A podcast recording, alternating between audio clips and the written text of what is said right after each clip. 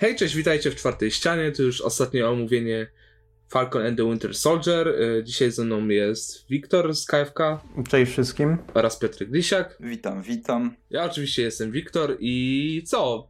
Zacznijmy może od tego, że no finał jak to finał w MCU, serialu MCU, no to daje dużo do życzenia.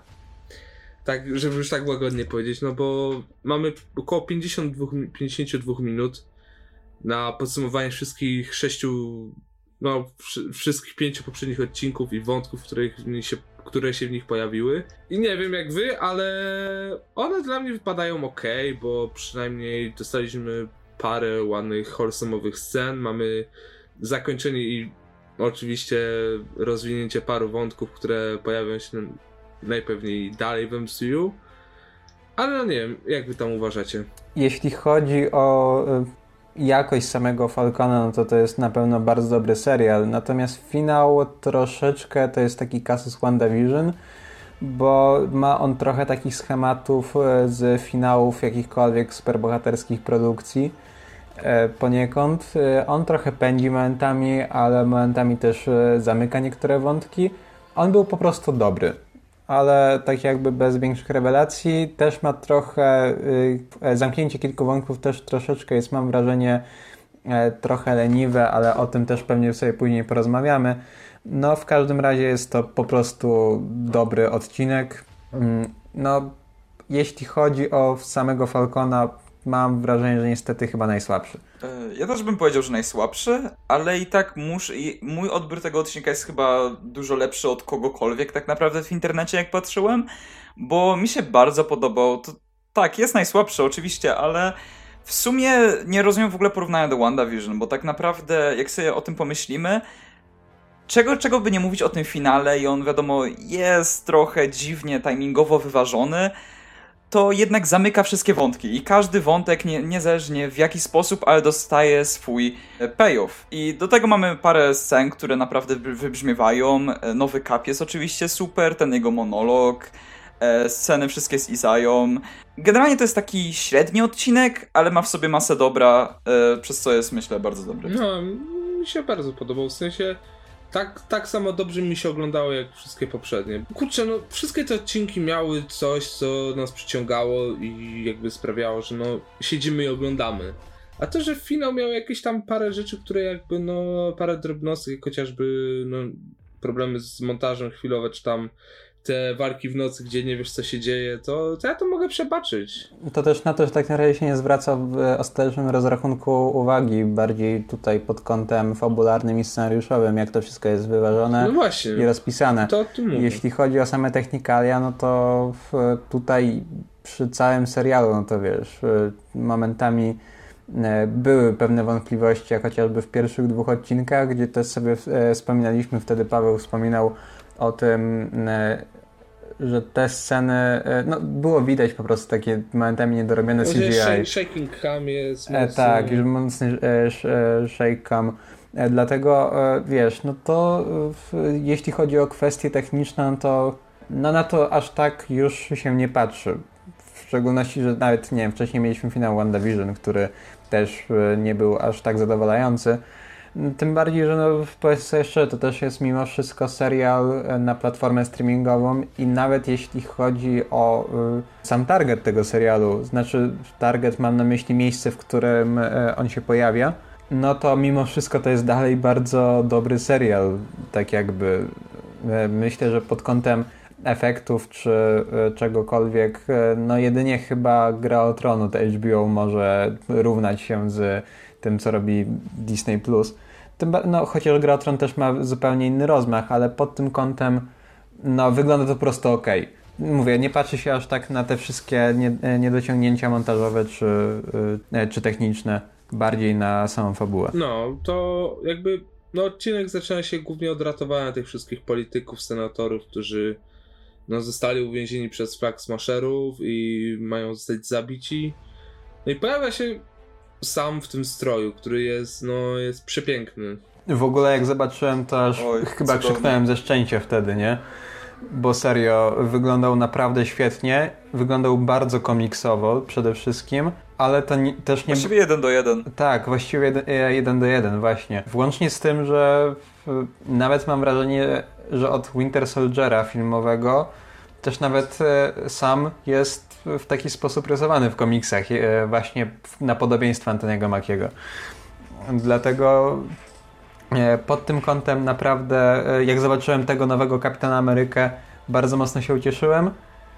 Tym bardziej, że widać, że to nie jest kolejny Kapitan Ameryka, tak jak wcześniej był to John Walker, który chce być koniecznie Steve'em Rogersem, tylko e, jest on mimo wszystko bardzo mocno wyróżnia się. jakby W, ta sama postać pod względem pseudonimu, ale no inna osoba i Tak. to pod względem charakteru. dokładnie tak. Właśnie e, Steve był jednak dużo bardziej potulny, co też pokazuje ten monolog, który wygłasza na końcu sam, bo sam jest dużo bardziej konfliktowy, on sprzeciwia się rządowi. E, I wiadomo, no Steve siłą rzeczy w Civil War też miał pewne problemy z rządem, ale mimo wszystko był jednak bardziej spokojny i bardziej łagodny w tym wszystkim. No tak, no Steve tam chciał jakby pokojowego porozumienia, żeby to wszystko się pokojowo za, zakończyło, ale jednak no to wszystko, co, dopro, to, to, to, ta, ta cała manipulacja z Zimo doprowadziła do tego, że już on nie miał wyjścia i po prostu ta linia została przez niego przekroczona. Ta wytrzymałość, a tu sam po prostu on się nie pierdzieli i po prostu wali prosto z mostu, że o, nie, nie, pozwolę wam, żebyście jakby więzili tych ludzi, nazwali ich terrorystami, to wy dla nich jesteście terrorystami. Ogólnie ten cały monolog jest tak dobrze skonstruowany, że jakby przez całe te no już 11 lat ponad trwania MCU, już tak naprawdę, no Jezu, czekaj, 2008, no to już, wow, to już nawet 13 lat MCU, to, jest Mhm. według mnie przynajmniej jeden z, jak nie najlepszy, dialog, monolog, jak kiedykolwiek padł. Tak nic nie pozostaje, tylko się zgodzić, bo tutaj masz całkowitą rację. E, Jak e, można powiedzieć o samym tempie tego odcinka, no to e, no jak powiedziałem sobie też na początku, jest to bardzo mocny kasus wszelakich produkcji superhero, że mamy ostatecznie tą walkę, wszystko pędzi praktycznie, nie wiadomo na, za którymi bohaterami trzeba tutaj nadążyć, e, ale w momencie, kiedy wychodzi sam, e, zaczynałem go nagrywać i e, sam zaczynam mówić ten swój monolog. Mówi na przykład o tym, że nie jest takim kapitanem Ameryką, którego wszyscy by chcieli, bo e, nie jest kolejnym blondynem o niebieskich oczach chociażby. E, I na pewno połowa teraz go nienawidzi chociażby za sam kolor skóry. No to to już mimo wszystko było e, bardzo e, mocne zejście z tego pędzącego tonu i wejście w tą lepszą część tego odcinka, nawet bym powiedział. Pokazanie, za co my tak naprawdę lubimy tego Falcona. Mimo wszystko i czemu kibicujemy tym postaciom cały czas. Tak, właśnie to, o czym mówisz, też stanowi bardzo ładny e, podtekst. E, Zważywszy, że jak sobie popatrzysz na to, jak wyglądała obsada MCU przez większość czasu, to rzeczywiście miałeś tam tych niebieskookich, pięknych blondynów.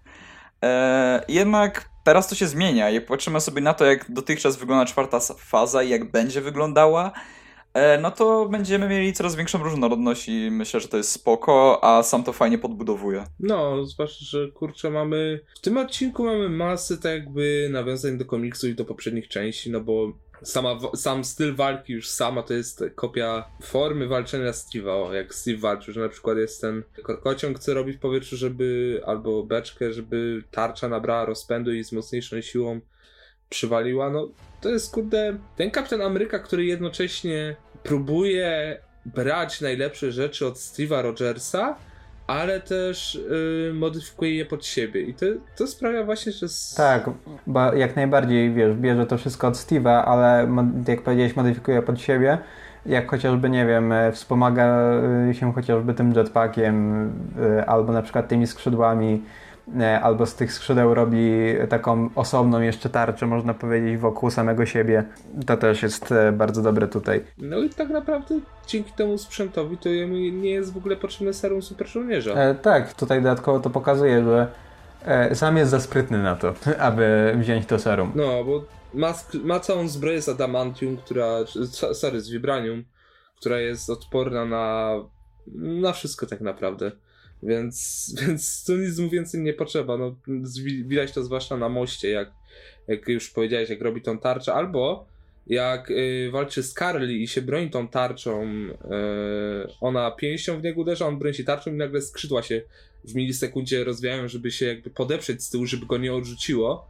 To też pokazuje jak, e, bo też nie wiadomo, czy ma telepatyczne połączenie ze swoim strojem, tak jak ma T'Challa, jak miał T'Challa, ale to też jest prawdopodobne, więc załóżmy, że tak, więc to też pokazuje jak, jak on myśli, jak, jak jest y, jako żołnierz, no bo był żołnierzem, no to jak bardzo ma e, mocną orientację w terenie i też spra- sprawia, że te jego decyzje, które podejmuje są szybkie, przemyślane i bardzo dobre, więc no też Tak, właśnie, to, to tak fajnie działa. właśnie na razie sama znamy tylko po tym jednym odcinku jego kapa, co prawda, ale na razie wygląda na to, że sam będzie dużo ciekawszym kapem niż Steve, bo jest dużo bardziej niejednoznaczny, e, jak mówiłem, i ma w sobie dużo ciekawszy kontekst kulturowy. Jednak Steve to był ten biały chłopiec na posyłki, który był jednoznaczny bardziej, tak? Znaczy wiesz, jeśli chodzi nawet też o postaci Marvelu, no to największymi harcerzami uniwersum Marvela to zawsze był Scott Summers i Steve właśnie. E, Scott Summers e, dla X-Menów, e, Steve dla, dla Avengers, bo po prostu są najbardziej prawi w tym, co robią. Dają najwię największy przykład dla zarówno społeczeństwa w tym uniwersum, jak i dla czytelnika czy oglądacza. Dlatego no, jak najbardziej. Tutaj sam jest bardzo niejednoznaczny, jak też wcześniej wspomnieliśmy.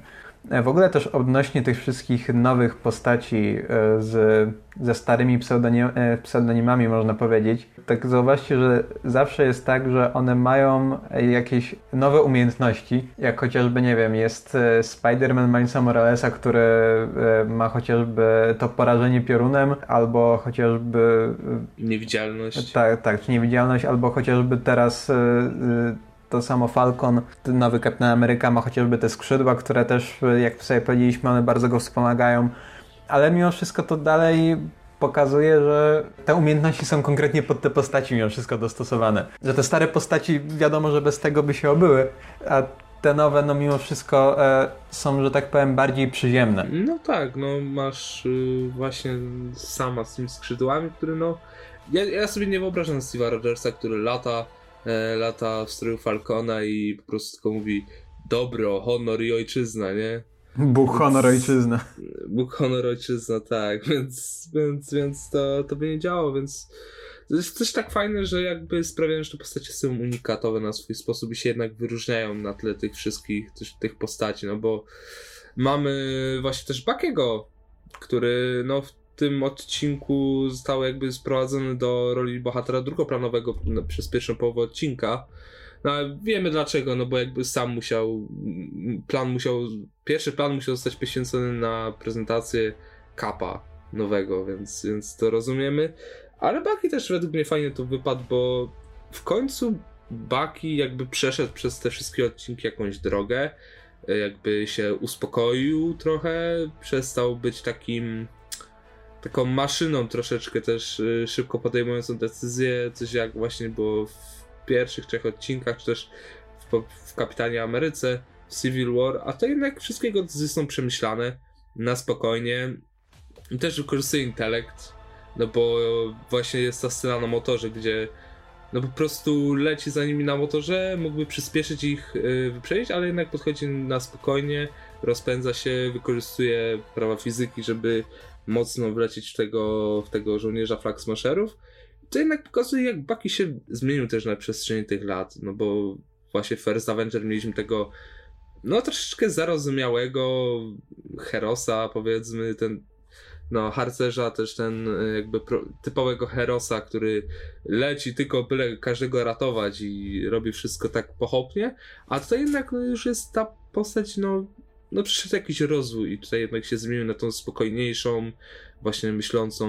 Ale wiesz, mimo wszystko nawet już w pierwszym filmie Baki łamał mocno stereotypy. E, no ale jak najbardziej, tak jak mówisz, zmienił się na przestrzeni lat, tym bardziej, że no później mieliśmy e, z niego zrobionego antagonistę na cały jeden film, a później w kolejnym no już miał takie przebłyski swojej prawdziwej świadomości, żebyśmy dostali później prawdziwego Bakiego w e, Infinity War i martwego Bakiego w Endgame i później właśnie ten e, serial.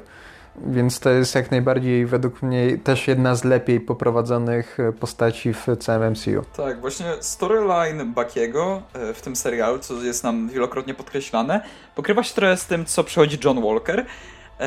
I tym lepsze jest to, że w końcu, kiedy w ostatnim odcinku John Walker się w pewien sposób, w pewien sposób odkupuje, ale do tego jeszcze przejdziemy, to czuję, że też Buckiemu trochę przychodzi ulga, tak? E, bo kiedy on widział w nim trochę siebie i widzi, że John w końcu też dostaje odkupienia, to jednak fajnie ta relacja między nimi działa i też e, mamy tą scenę, gdzie oni się tam poklepują po plecach i to jest też całkiem wholesome. No właśnie też tak chciałem płynąć zakończyć Johna Walkera, no bo tutaj przez tą pierwszą jakby połowę odcinka to mamy tą całą walkę z, z Carly i Batrokiem, gdzie Batrock ginie, zabity przez Sharon, która o, zagadka albo niespodzianka, okazuje się Power Brokerem, jakbyśmy tego nie wiedzieli. To jest najgorsze w tym odcinku. Power Broker to jest jakby tytuł, a nie osoba, więc Sharon mogła zabić jakby poprzedniego Power Brokera i, i przyjąć ten tytuł, więc to też nie jest takie jednoznaczne. Ale to już mniejsze. Serial MCU muszą przestać robić te plot twisty polegające na postaci. Właśnie tutaj... Bo to już jest drugi raz pod rząd. Wiesz co, tutaj też ja mam pewną teorię odnośnie przyszłego projektu, jakim jest Secret Invasion, ale, ale to, to, to potem. I też mnie zastanawia, czemu jak Carly umarła, bo ją Sharon postrzeliła, no to czemu nie powiedziała o Jezu, ona mnie postrzeliła, ona jest power brokerem, tylko powiedziała przepraszam. To jest takie, o Boże, to jest tak bardzo ujm- zabierające charakter tej postaci, którą kształtowali przez te pięć odcinków i ona przez te pięć odcinków była w miarę ciekawa i miała bardzo fajny background, znaleźliśmy jej charakter, że się posunie do wszystkiego, a tu jednak przepraszam. Czy to w ogóle... Z Carly mam ten problem, e, że jest tam ta wycięta scena, czy sceny, czy cały wątek tak naprawdę e, z tą jej matką, babcią, przywódczynią, nie wiem kto to był, nawet nam tego nie powiedzieli do końca. E, bo właśnie mówiono o tym, że to zostało wycięte przez pandemię i ta postać, która ginie i mamy ten pogrzeb w trzecim odcinku chyba, w czwartym odcinku, miała być dużo ważniejsza i to by też dużo lepiej wybrzmiała śmierć Carly, bo tak naprawdę na tym etapie jasne, miała fajną historię całkiem i ten konflikt z samym działał, ale emocjonalnie nie wiem, ona działała bardziej jak idea i generalnie przywódczyni, ta reprezentantka power brokerów, ale jako postać, która zginie i my będziemy płakać, no nie za bardzo. To jest to, tak e, e, taki Casus Enfys Nest z Solo i akurat ta sama aktorka ją grała. też była przywódczynią tego ruchu. Natomiast nie, jeśli chodzi o Sharon, no to też yy, uważam, że to bardzo mocno się gryzie nie tyle, co nawet z samym samym budowaniem tej postaci w tym serialu, ale z budowaniem Sharon chociażby na przestrzeni dwóch poprzednich filmów, w których się pojawiła. Nawet chociażby jako e, ta siostrzenica czy bratanica Peggy Carter. E, mimo wszystko. Też jakoś, no, no nie powiedziałbym, żeby Sharon była brokerem, ale tak jakby jak już ten wątek został e, rozpoczęty w tym serialu, no to, to było tak bardzo mocno oczywiste, że człowiek się łudził, że okej, okay, może jednak scenarzyści nie będą tego robić, e, bo to jest zbyt leniwe. Okazało się, że to jest bardzo leniwe i przy okazji pozostawia za sobą bardzo wiele plot holi, A... bo przecież Sharon też chociażby... Ale już sobie przepraszam ci tak przerwę, ale już tak może zahaczę od razu co ja myślę, bo od kiedy nam WandaVision pokazali już, że skróle żyją normalnie pośród nas, to według mnie Sharon może być skrólem. I to może być ten, ta, ten zły skról, który. Nie. Z tej złej rasy, który chce kontrolować Ziemię. I na przykład Sharon jest albo na innym kontynencie, albo jest gdzieś uwięziona, albo po prostu jest. Albo po prostu nie żyje. Nie, wiesz co, nie wydaje mi się. Nie wydaje Tylko mi... ja mam pytanie wtedy do ciebie. Ci chodzi o to, że istnieje prawdziwa Sharon i ona była w poprzednich filmach, a to jest skról teraz, czy ona zawsze była Nie, Skrull? nie, że ist, prawdziwa Sharon istniała i po Civil War jej w ogóle nie widzieliśmy, więc pomiędzy Civil War a właśnie tym serialem jakoś jakiś skról przejął jej tożsamość i dział jako ona. W ogóle teraz... W sensie, wiesz co, no to jest serial akcji, ja bym powiedział, że to jest po prostu taki plot twist na zasadzie, o, akcyjniak i masz plot twist, że postać jest... Ale, ale jakby się okazało na przykład Secret Invasion, gdyby nam pokazali, że połowa populacji, połowa bohaterów, jakich znamy, była tak naprawdę z królami, no to... W ogóle to, co teraz mówisz, że połowa populacji to skróle, to mi się przypomina film e, They Live Johna Carpentera, gdzie też połowa ludzi to byli kosmici e, i też się zakrywali pod ludzkimi twarzami. Ale wiecie, że muszą jakoś to Secret Invasion podbudować, więc takie... Znaczy, to, to wiesz, to na pewno, ale w, no nie wydaje mi się, by akurat Sharon była mimo wszystko z, e, z królem, bo jak chociażby w przypadku... Według mnie to by tak bardzo właśnie wyjaśniało tą zmianę jej charakteru od tej patriotki, która e, na słowo kapa od razu łamie re regulamin i tylko na jego słowo do tej babki, która no, rządzi całym Madriporem. Znaczy wiesz, jeśli chodzi nawet o samą zmianę charakteru, znaczy pod tym kątem e, za, e, do tego też mogę zaraz przejść do Madriporu. E, natomiast jeśli chodzi o samą zmianę charakteru, to ja też aż tak nie odczułem, żeby ona e, nie, znaczy okej, okay, charakter się zmienił, ale tak jakby jej relacje z Samem czy z Bakim, no tak jakby widać tutaj w tym serialu, że oni znają się od jakiegoś czasu. W przypadku natomiast dajmy na to Nika Fury'ego w Far From Home, no to już od pierwszej sceny było widać, okej, okay, coś tutaj nie gra w tym przypadku, coś bardzo mocno nie gra. Nie. Czemu w ogóle na przykład Nick Fury e, nie, nie ogarnął, że Mysterio tak naprawdę chce to wszystko przejąć i to, to tak jakby e, było od razu widać, więc no e, okej. Okay. Potem ten plot twist w scenie po napisach, że okazało się, że to jest król no jak, e, jak najbardziej, ale to mimo wszystko bardzo mocno to tłumaczyło. E, Sharon może być z królem i mogą w taki sposób też wyjaśnić jeden bardzo, bardzo mocny plot twist. Mianowicie e, Sharon, no jak tutaj powiedziałeś już przed chwilą, ma w władaniu cały Madripoor, ale z drugiej strony jak, skoro ona była przez 5 lat martwa, bo ona też wyparowała w momencie, kiedy Thanos psyryknął palcami w Infinity War. I tak jakby e, czemu ona wróciła nagle e, później po czasie i nikt w ogóle się nie wyłamał, jak Sharon wróciła. Zwłaszcza, że to się dzieje jakoś parę miesięcy właśnie po Endgame. So... Mm, tak, to jest za mało czasu nawet, aby Sharon odzyskała nawet swoją... E... Władzę. Mm, no sw tak, swoją władzę, swój tytuł w całym Madripurze.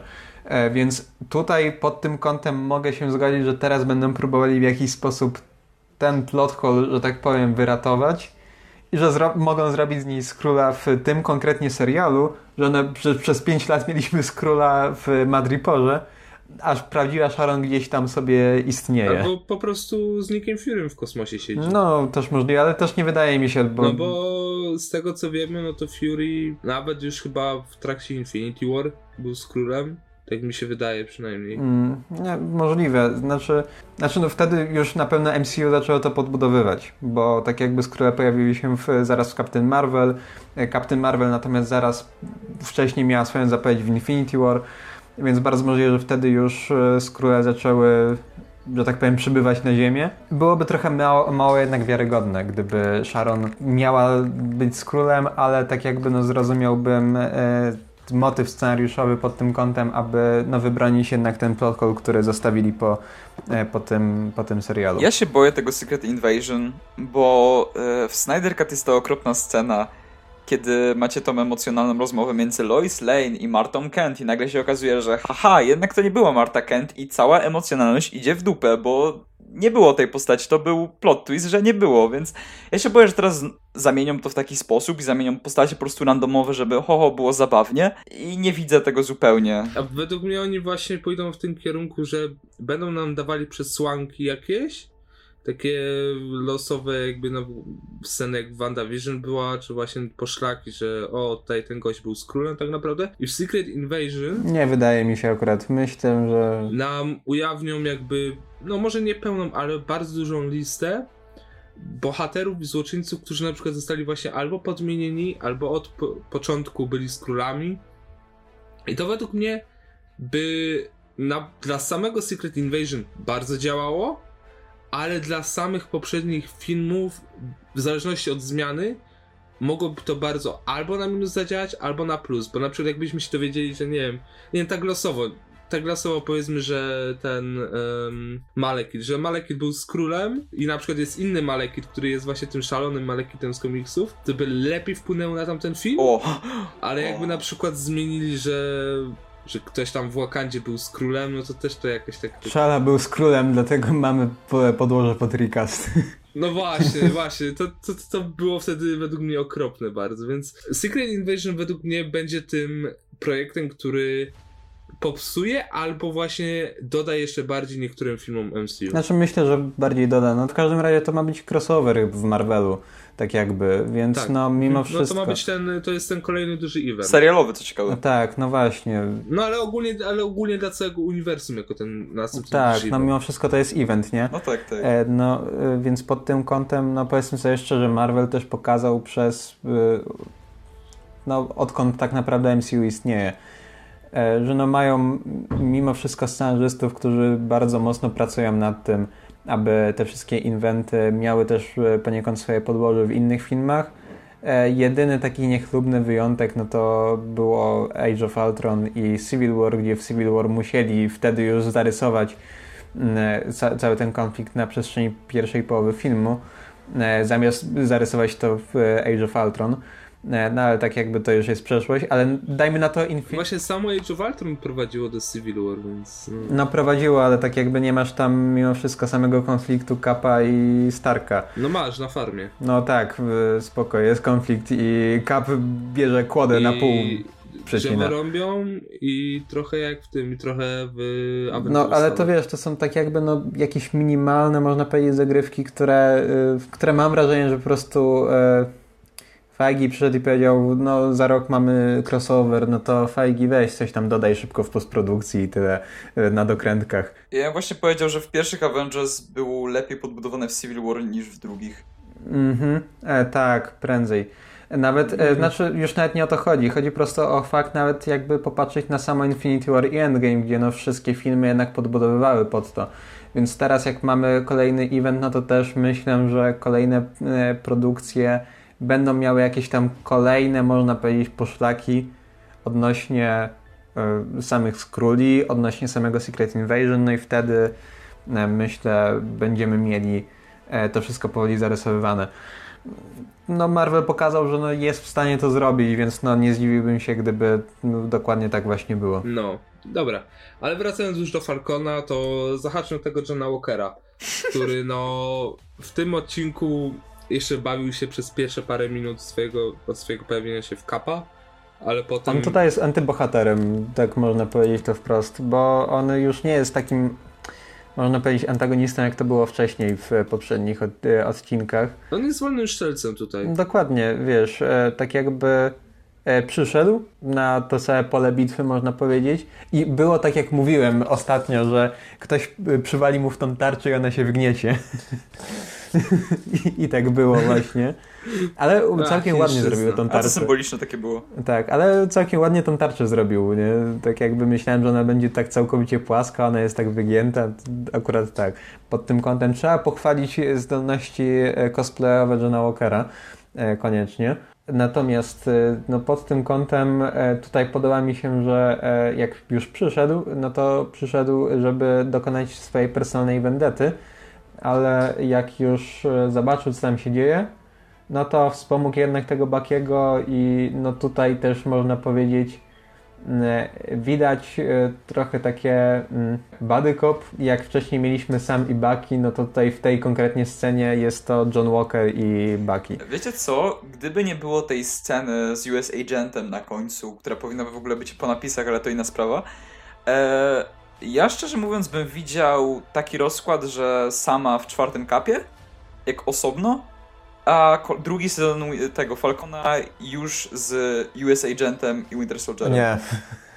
To mogło być ciekawe. Nie. Co? Nie. US, US Agent y, jest mimo wszystko antagonistą w komiksach i myślę, że na takie, on jest tutaj też kreowany przez cały serial. Po prostu tutaj e, sytuacja tego... Tutaj miał jedną tak, taką miał po prostu taką po sytuację i sytuacja tego wymagała, żeby wspomógł tego Bakiego.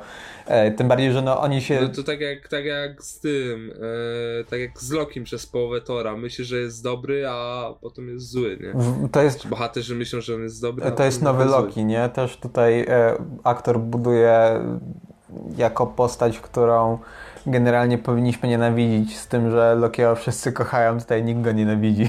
No i nie zmienia tego faktu, nie, nie zmienia faktu, że jest synem Cartera Sela, więc tutaj jeszcze miał podwyższone wymagania, nie? Co mnie zdziwiło w ogóle, że to jest syn Cartera Sela. No. A tak jakby można było się domyślić, no też Russell ma nazwisko, nie? Podobny nawet. No. Ale w ogóle jeszcze tak e, zahaczam, mm, może zahaczmy jeszcze o scenę po napisach, żeby ją odhaczyć, jak, jak wspomnieliście, bo Sharon tam dostaje, ty, zostaje uniewinniona, zostaje jej zaoferowane to miejsce CIA, CIA z powrotem, już, już mniejsza czy, czy jest królem, czy nie, to już nieważne, ale pada jedno słowo, że będą mieli dostęp do całego pełnego arsenału broni, uzbrojenia, wszystkiego technologii. I pytanie do was, czy myślicie, że to jest zapowiedź jej, jakby jej mm, jej jakby wpływu, pojawienia się w Armor Wars. E, ja myślę, że tak. Ja myślę, że tak. Jakby nie miałem treści na razie na Armor Wars, wydaje mi się. Plus na początku serialu miałeś Rodiego, więc to by się poniekąd ładnie łączyło. Mhm, też, też takie mam wrażenie. No, okej, okay, dobra, to już tak yy, też powoli sprzęć do końca, to przelecieliśmy już tą yy, scenę. Właśnie jest ta scena jeszcze, ta z telefonem w ogóle, która jest komiczna bo Flag Smashersi uciekają, dostają SMS-a, no spotkajmy się tam i tam Bucky z, z Johnem czekają. Więc jest taka dziwna scena, w sensie to jest trzymanie się detali, no bo wiadomo, Bucky dostał ten telefon, zatrzymał go, Kurczę, nie wiem, nie, nie wiem. Była fajna, ale według mnie mogli to inaczej jakoś oglądać. Znaczy wiesz, tak a propos jeszcze, y, tak przed końcem, to warto też powiedzieć o kilku scenach y, po tej całej bitwie, można powiedzieć. Z Izają na przykład. E, tak, bo wiesz, bo e, tak jak powiedzieliśmy, no sam odcinek był bardzo e, szybki na tempie, no ale później jednak e, jak już bohaterowie, że tak powiem, ściągnęli swoje stroje, e, no to e, było też pokończenie kilku wątków, jak chociażby, nie wiem, mieliśmy na sam koniec napis Captain America and the Winter Soldier. Tak jakby to mówiłem o tym kilka odcinków temu, że tak właśnie może być. No, w poprzednim że tak właśnie może być, że drugi sezon będzie się w taki sposób właśnie nazywał. To teraz raczej nie, ale do tego też za chwilę myślę przejdziemy. Ale tutaj e, też mm, fajnie jest pokazane, że e, ci bohaterowie e, znaleźli tą swoją akceptację w tym wszystkim, e, że sam jak na początku wiedział, że ta tarcza nie jest dla niego i oddał ją do muzeum, do muzeum przy, czym miał później z tym, że tak powiem, problemy, no bo że on wybrał takiego kapitana Amerykę, którego nie powinien wybrać. E, jak chociażby sama ta sytuacja z Flag Smasherami, musiał przez cały serial nauczyć się być tym kapitanem Ameryką i ostatecznie widzimy, że już nimi jest, ale że dalej ma jednak to swoje e, życie mimo wszystko, ma tą swoją siostrę, ma tą swoją łódkę i mm, tak jakby tutaj też bardzo fajnie dalej jest pokazane to, co było pokazane w poprzednim odcinku, czyli że Bucky i Sam nie są tylko partnerami w akcji, ale oni się mimo wszystko przy tym wszystkim zaprzyjaźnili. E, że Bucky normalnie przychodzi do sama na grilla, dajmy na to, i e, piją sobie razem piwko i tyle. Właśnie, i tu jest przede wszystkim uśmiechnięty i nie ma już problemu jakby Oj, tak. z tym wszystkim, więc od pierwszego odcinka, gdzie ma PTSD, ma, jest cały ponury, a tutaj nagle WhatsApp, bro, klejemy do rana. Mm, dokładnie, no znalazł... Zresztą on dostaje zakończenie swojego wątku z tym PTSD. E, tutaj też. Tak. Ale jeszcze jak Wiktor chciał skończyć. No znalazł e, sobie można powiedzieć nowego Steve'a, no bo jak e, wcześniej Steve był tym jego najlepszym przyjacielem i zabrakło go najzwyczajniej, no to tak jakby zaprzyjaźnił się teraz z samym. I to widać tutaj pod tym kątem. E, I nawet uważam, że ta relacja jest już nawet teraz, a nawet może być jeszcze lepsza e, niż relacja Steve i Bucky wcześniej. No jest, no bo to przede wszystkim nie są dwa stare dziady, tylko jeden, jeden chłop urodzony współcześnie, jakby wychowany współcześnie, a, a Bucky jest wychowany przed wojną, więc no jakby to są te dwa pokolenia. Jest to relacja stary dziad i stary dziad i młody dziad. Tak, ale to jest ta fajna relacja, która ma bardzo dużo potencjału, zwłaszcza teraz, no bo no, będą teraz już oficjalnie współpracować razem. No, Bucky już nie będzie tym jakby pomocnikiem Kapa, tylko będą partnerami, a nie, a nie że, że wiesz, mhm. że, że, że, że, jak to się mówi? Sidekickami. Latać na akcji, co według mnie bardzo fajnie z, zamyka jakby ich relacje na ten moment i będzie można ją fajnie otworzyć w przyszłości. Ale tak już, no, jak już... Tak, właśnie, no, e, wiesz, e, Cap był jednak zawsze trochę wyżej od Bakiego i patrzył na niego trochę bardziej z góry, choć trochę nieświadomie. E, sam jest jednak dużo bardziej ludzki i też ma, ma, macie ten dialog między Carly a jednym z Power Brokerów w bodajże czwartym odcinku, e, gdzie on mówi jej e, o tym, że nowy Cap powinien być bardziej bliżej, bliżej ludzi, powinien być bardziej przyziemny, bardziej ludzki. E, I właśnie fajnie to współgra z tym, że sam w końcu nim zostaje, bo sam właśnie robi sobie tego tam grilla z Bakim i to jest takie bardzo wholesome i takie bardzo ludzkie. Przychodzi do tego Izai w ogóle.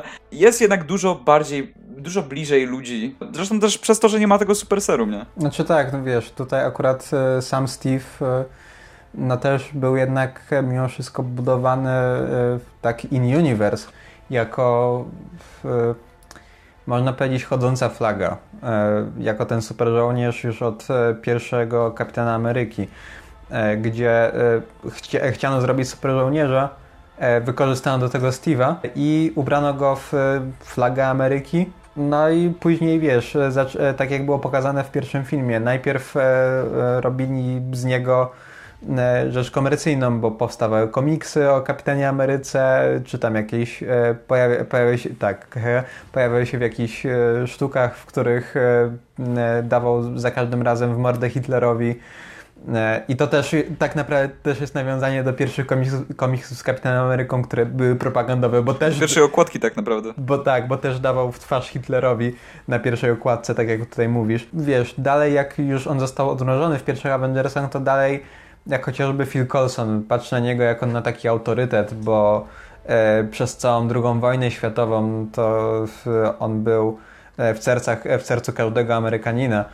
Natomiast no, dalej on był, można powiedzieć, taką, tak teraz z tej perspektywy można to zobaczyć, taką maskotką dla samych Stanów Zjednoczonych na, na arenie międzynarodowej, można powiedzieć, podczas II wojny światowej czy później.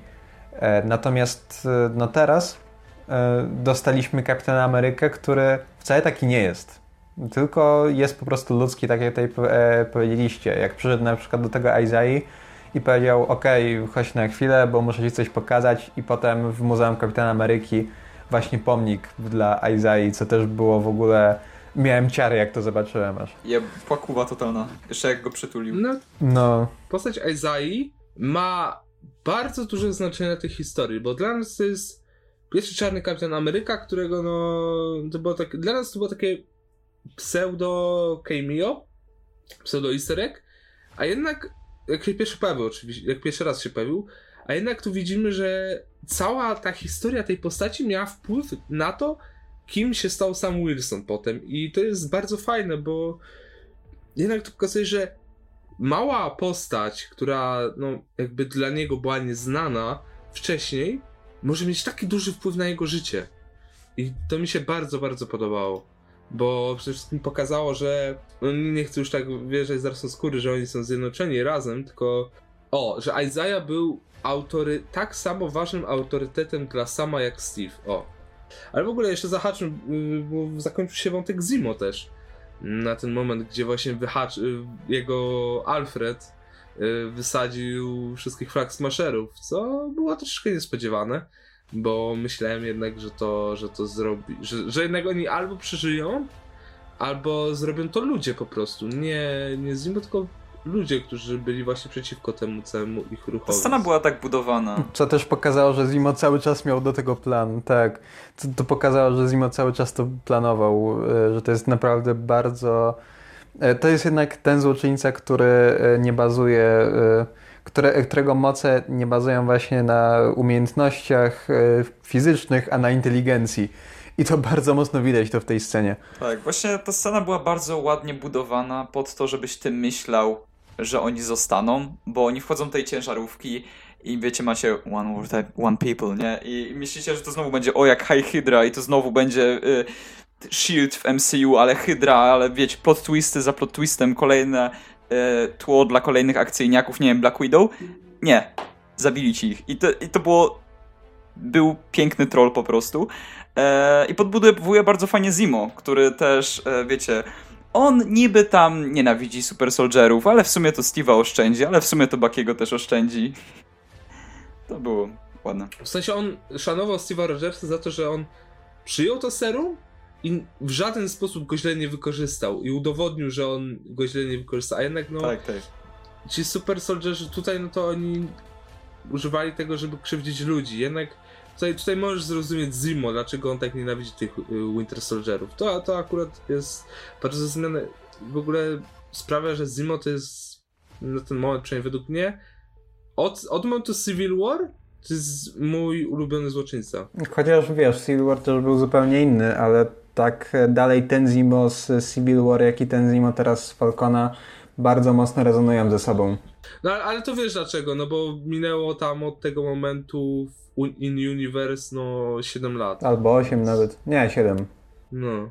No, ale i tak wystarczająco duża ilość czasu, żeby jednak stwierdzić, że charakter postaci może się jakoś zmienić, albo że po prostu tamten Zimo w Civil War to był kierowany zemstą, a tutaj jednak to już były działania, które on chciał kontynuować, ale nie z zemsty, tylko po to, żeby właśnie je ukończyć, że postanowił, że to zrobi i tyle. Więc... Właśnie on jest taki frywolny, wydaje mi się, bo wygrał w Civil War. I ta zmiana charakteru jest całkiem, powiedzmy, okej, bo wygrał w Civil War, więc teraz może się tak zachowywać. Je- Jako jedyny, jako jedyny złoczyńca dotychczas, w sensie do momentu Infinity War. Jako jedyny w Civil War wygrał. Cała reszta miała później przejebane. No, ale jako jedyny złoczyńca w ogóle w MCU wtedy wygrał, więc, więc, więc, więc to jest już w ogóle też szacunek. Mhm, tak, w ogóle też nawet to, co mówisz odnośnie samego serum super żołnierza, no tak, tutaj też y, było nawet powiedziane, nie wiem czy to w tym, czy w poprzednich odcinkach, już nie pamiętam, ale jak e, było powiedziane, że Steve, e, to było to zresztą już nawet mówione w pierwszym Kapitanie Ameryce, że biorą Steve'a dlatego, bo on najzwyczajniej, jemu najbardziej zależy. I to było po nim widać. E, I no tak jak powiedziałeś, on wykorzystał to serum. E, Natomiast e, sam jest takim, można powiedzieć, odwróceniem tego też pod tym kątem. Ja tego serum nie wezmę, bo nie wiem, co się ze mną po tym serum stanie. Tak jakby sam też sobie zdaję sprawę, że on nie jest idealny, tak jak Steve był. Pod tym kątem też. e, No i to chociażby e, jak ci Flag e, Smasherzy byli pokazani jako ci, którzy chcieli być tymi super żołnierzami, no i co z tego wynikło ostatecznie?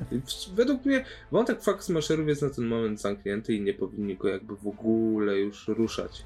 No cóż, wiesz, tutaj się okaże akurat mm, tak naprawdę, ale według mnie mogliby, gdyby nie fakt, że no już mm, starali się jak najbardziej tutaj zamknąć w tym serialu. No, ale dobra, jeszcze tak, yy, jeszcze tak, tak, tak już też kończąc powoli, bo już troszeczkę długo gadamy, eee, to nie wiem, bo sumie tak zahaczyliśmy wszystko. A, jeszcze jest e, ta rozmowa e, Bakiego z tym sąsiadem, jakby, którego syna zabił i wreszcie mówi jakby prawdę i się z tym pogodził, więc, więc to też był taki, taki znamienity moment, podsumowanie też tej całej drogi, która, no, to jest jednak pokazanie, że ta pomoc, po którą no troszeczkę z przymusu sięgał, no bo jego ułaskawienie tego wymagało, żeby chodził do psychiatry, to jednak to mu pomogło bardziej niż myślał. Bo gdyby nie to, że poszedł kontaktować się z samem, e, zaprzyjaźnił się z nim, mieli wspólny cel, zrozumieli siebie, to ta terapia, którą on rozpoczął, musiałaby trwać dalej. A tak w tym momencie jednak ona jest zakończona i Baki jej nie musi kontynuować. Niby mówi się, że ten odcinek kiepsko domyka wątki, a według mnie właśnie bardzo dobrze zamyka te wątki lepiej bym sobie ich nie wyobraził, no bo, no bo co byście chcieli? Godzinną rozmowę, jak yy, Baki rozmawia z tym psychoterapeutką i mówi na koniec o, dzięki pani doktor, poszedłem pobiegać, wszystko rozwiązane, super, już, już nie muszę. Nie, nie obraziłbym się, w sensie by tam W sensie ja, ja wiem, wiem, też bym chciał to zobaczyć, bo też by było fajne w klimacie serialu, ale jednak jeśli chodzi o finał, no to To miałoby bardziej podłoże psychologiczne i e, ja uważam dalej, że ten finał jest za krótki. Oni naprawdę mogli zrobić dłuższy ten finał zdecydowanie i bardziej wyważyć to tempo e, na początku z tym tempem, który e, jest później, jak już e, ta sprawa z Flag Smasherami czy z Pearl Brokerem e, się wyjaśnia. No, pod tak, tym- bo pierwsze 20 minut to jest szybkie tempo, a potem nagle zwalniamy. Tak, y, i mówię, to jest bardzo niewyważone, więc e, naprawdę ten odcinek mógł, mógłby być dłuższy o te pół godziny, ale niekoniecznie musielibyśmy przez te pół godziny dostać rozmowę Bakiego z psychoterapeutką. No, tak jakby No tak. e, możliwości scenariuszowych jest tutaj multum, nawet nieskończoność bym powiedział. No, dłuż, dłuż, dłuższe, dłuższy grill na przykład. No na przykład, właśnie, chociażby, e, żeby wiesz, bardziej jeszcze rozbudować to, co dobre jest w tym odcinku. I żeby ludziom więcej dać, no bo 20 minut takiego nagrania to powiedzmy parę dni tylko więcej sesji nagraniowej. Mhm, no co? no. Z, Tylko wiecie- sobie kiełba, robiliby grillka, pili piwko i co. No. Więcej by rozmawiali. To nie końca jest wada, tylko po prostu my oczekujemy więcej, nie? Znaczy nie, to poniekąd tak. I ja sobie też na przykład zdaję sprawę, że e, bardzo możliwe, że sama pandemia też na to wpłynęła. No ale tak jakby wiesz, oceniamy tutaj ostateczny produkt, niezależnie od tego, no tak. w jakich warunkach coś powstawało, a niekoniecznie, e, żeby przez ten pryzmat, e, przez ten pryzmat na to koniecznie patrzeć.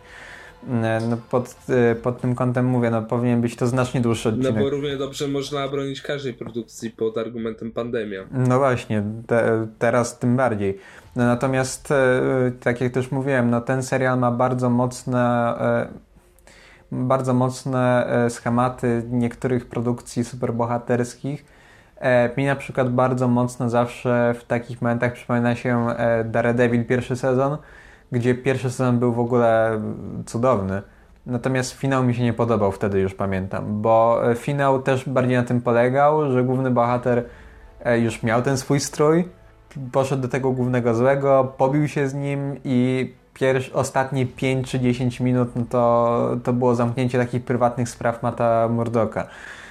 Tutaj jest mniej więcej to samo. Też e, główny bohater dostaje strój, e, idzie e, pokonać tych flag smasherów. E, No i ostatnie 50 minut jest jak e, robi sobie grilla z Bakim i idzie do Aizai. Mówię, to jest dokładnie to samo, e, taki sam schemat jak było w przypadku pierwszego sezonu No. Daredevila. Ale przynajmniej tutaj dostajemy no coś bardzo, bardzo, no według mnie przynajmniej bardzo konsekwentnego z tym, co widzieliśmy poprzednio. Nie, konsekwentne na pewno nie w stosunku chociażby samego Pere Brokera. Ale nie, nie chodzi mi o to, właśnie skupiam się na wątku sama i Bakiego bardziej. A to tak, to jak najbardziej. No o tym mówię, bo tutaj mamy bardzo ładnie poprowadzoną relację, która ładnie, wiarygodnie i w idealnym tempie ewoluuje do czegoś, co no jest no bardzo największą zaletą tak naprawdę tego serialu, bo MCU tak dobrze działa właśnie przez to, jakie postacie mają ze sobą relacje. Bo to też bardzo wpływa na to, że. No bo kurczę, gdybyśmy nie, lubi, nie lubili tych postaci i ich relacji, no to by została sama fabuła, która była taka, no bez tego nie miałaby sensu. A tu jednak relacje sama i Bakiego bardzo buduje ten serial i jest, no. Ostoją, na której. No mówię, że buduje, ale tak naprawdę ten serial jest zbudowany na tej relacji. Nie relacje na podstawie serialu czy fabuły, tylko właśnie fabuła i całe, wszystko, co się dzieje dookoła jest budowane na podstawie tej relacji. I to jest według mnie bardzo duży plus. To podsumowując, chcecie jeszcze coś powiedzieć y, odnośnie tego odcinka? Był najsłabszy, ale daje dobry. Mi się bardzo podobał i ja się cieszę, że nie było tak jak z WandaVision, bo nawet jeśli on był przynajmniej dobry, to nie zepsuł tego, co było wcześniej. E, I przez to, że też ser- ten serial, nie, tak jak WandaVision, nie opierał się na tajemnicach i, po, i na tym, że o, dopiero zobaczycie w ostatnim odcinku, wam walniemy wszystkie wątki i się wszystko okaże i to będzie takie świetne i wybitne. Każdy odcinek był zamkniętą całością i każdy był dobry sam w sobie, przez to ten finał, który jest spoko i zamykać te wszystkie wątki, nie psuje nic. I jestem zadowolony. Jakby to była WandaVision, to byś nie miał, nie, nie powróciłby Izaja. US Agent po oddaniu tarcz też by pewnie nie wrócił. E, Wątek tego dziadka i tej dziewczyny od Bakiego też by nie wrócił, nic by nie wróciło i byś miał godzinę nawalane, więc ja się i tak cieszę. Okej, a teraz odnośnie samego serialu, jak, jakby, jak go oceniacie przez, przez pryzmat całości już. Tak? Znaczy na pewno ci nie dam oceny liczbowej, bo no, tak jak... Nie, nie, nie, Ten- nie o to, tylko po prostu chodzi o taką... Nie, dobry, bardzo dobry nawet. E, No, też nie chcę mówić, że tutaj w tym przypadku finał to cokolwiek popsuł, no bo to byłoby trochę niesprawiedliwe. No, nie, podobał mi się naprawdę e, bardzo, tym bardziej, że tak jak mówiłem też w poprzednich e, omówieniach tutaj Falcona, bardzo e, podoba mi, e, bardzo podoba mi się to, w jaki sposób te postaci były budowane wcześniej w MCU i jak są budowane teraz, tym bardziej, że on bazuje trochę na takim dziedzictwie Winter Soldiera, czyli absolutnie według mnie e, najlepszego filmu i najlepszego projektu z całego MCU. No i uważam, że teraz na tę chwilę Falcon i Winter Soldier no to, to jest takie bardzo mocne top Marvela, bym powiedział. Tak samo zresztą jak Civil War i no i Infinity War i Endgame. Winter Soldier. No i Winter Soldier to wiadomo, to jest no. numer jeden dalej. No, u mnie jest akurat Civil War, Winter Soldier i właśnie. Winter Soldier i Falcon na równi, bo jednak te dwie produkcje tak dobrze mi się oglądało, że nie potrafię zdecydować. Ale... No u mnie są na, pierwszy, na pewno pierwsi Guardiansi na pierwszym miejscu, drudzy Guardiansi gdzieś tam yy, i Cap drugi i trzeci. No i właśnie Falcon, bo Falcon był rewelacyjny, tak nawiasem mówiąc, e, i sobie to wszystko e, podsumowując, to był rewelacyjny naprawdę i e, czwarty odcinek był chyba największym pikiem, gdzie, gdzie US Agent dokonał mm, egzekucji i to było chyba takie największe uderzenie. E, to był zaskakujący serial, który wybrzmiał przede wszystkim dlatego, że spodziewałem się takiej, takiego akcyjniaka jak Black Widow, tylko akurat z postaciami, które lubię w przeciwieństwie do tamtego projektu. E, a dostałem naprawdę kapitalne kino, mimo że serial, e, które dało mi po raz pierwszy od czasów prawdziwego kina kinowe doświadczenie i w końcu mam blockbuster, który naprawdę mi się podoba od, nie wiem, Spidermana Far From, Far From Home może. E, I był to na pewno najciekawszy politycznie też projekt z, e, z, e, z całego MCU. No, po, no to po Spider-Manie Far From Home masz tylko WandaVision i właśnie Falcona, więc tak... No właśnie, no i Mando było. Mando był, ale on był... Ale to... No. no, lepszy od Wandy na pewno. Eee. Tak? Zdecydowanie lepszy. Podobny poziom. Nie, Mando no, lepszy. Na Drugi sezon. Falcon, potem Mando i, trzeci Wand, i trzecia Wanda, bo Wanda to był Szrot najgorszy. Drugi sezon też jest lepszy od Wandy, zdecydowanie. O wiele. Finał drugiego sezonu to jest gorsze dużo od jakiegokolwiek, lepszy, czegokolwiek. Lepszy, sam, sam, sam finał drugiego sezonu jest dalej lepszą rzeczą niż Tak, i jest lepszy na pewno Co? niż finał nie. Wandy. Lepiej wygląda niż finał Wandy. WandaVision przynajmniej nie wygląda lepiej tego Luka, proszę Wygląda lepiej niż Vision. Powiedzmy, że tego Luka nie ma, no to i tak odcinek jest dobry. Tak, minimum. no ale masz Deus Ex Machina. Jest... Masz Deus Ex, Ex Machina, a w WandaVision masz przynajmniej postacie, które znasz i to jest podbudowane. Ale jak masz Deus, Deus Ex Nie ma tam żadnej Deus Ex Machina. No wchodzi, Luke rozwala roboty i o, siema. I przy okazji ci urywa wątki, które miałeś, które akurat były ciekawe z tym e, Black Saberem, czy jak tam się nazywa? Dark Saber. Dark Saber chyba. Nic ci nie urywa, żadnych wątków. Co ty pier... Tutaj. Jezu, czy ty w ogóle oglądałeś ten serial, człowieku? Dobra, dobra, o Star Wars to może innym razem się pokłócimy, bo, bo to jest materiał na osobny odcinek. dobra, ktokolwiek będzie to montował, niech to wytnie najlepiej. Dobra, no to co? To na tym będziemy kończyć. Dzisiaj razem z nami był Wiktor. No, czyli wszystkim i dzięki jeszcze raz za e, możliwość omawiania na bieżąco e, tego serialu, bo był naprawdę dobry i naprawdę bardzo fajnie mi się, jak powiedziałem, bardzo fajnie mi się rozmawiało na ten temat. Oraz Piotrek? Tak, ja również się bardzo cieszę, bo pewnie materiał o Falconie naj, najwcześniej będzie u mnie za dwa miesiące czy coś z, mo, z moim tempem. E, no i dzięki za zaproszenie. Mam nadzieję, że jeszcze kiedyś tu będę. No, ja również dziękuję. Bardzo fajnie się gadało przez te wszystkie odcinki. Mam nadzieję, że wy też widzowie nie byliście znudzeni, bo kurczę, no jednak to był serial, który był czymś dobrym, o czym warto było gadać. Przynajmniej nie, nie, nie podchodziliśmy do niego z, taką, z takim nastawieniem, że o Jezu, trzeba obejrzeć, tylko po prostu wstawaliśmy rano, pierwsze co robiliśmy to puszczaliśmy, się jaraliśmy.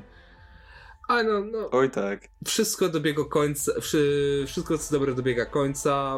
Przed nami Loki, potem Black Widow, jeśli chodzi o Marvele. Absolutnie, absolutnie nie czekam na Lokiego i o dziwo jestem jedną z tych niewielu osób, które czekają na Black Widow. Co? To, to u mnie odwrotnie właśnie. Odwrotnie, totalnie. Lokiego jak za bardzo nigdy no, lubiłem, ale nie byłem jakimś fanem. Black Widow momentami była jedną z moich ulubionych postaci w MCU nie jest teraz, ale mimo wszystko z takiego sentymentu, aby nawet zobaczyć po raz ostatni tą Black Widow konkretnie, no to czekam.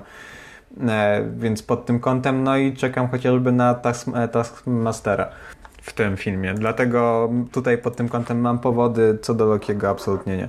Mario, że to nawet nie, nie jest kanoniczny serial, to od tego zacznijmy. No okej. Okay. Ja byłem Wiktor. Do usłyszenia w następnych materiałach. Cześć.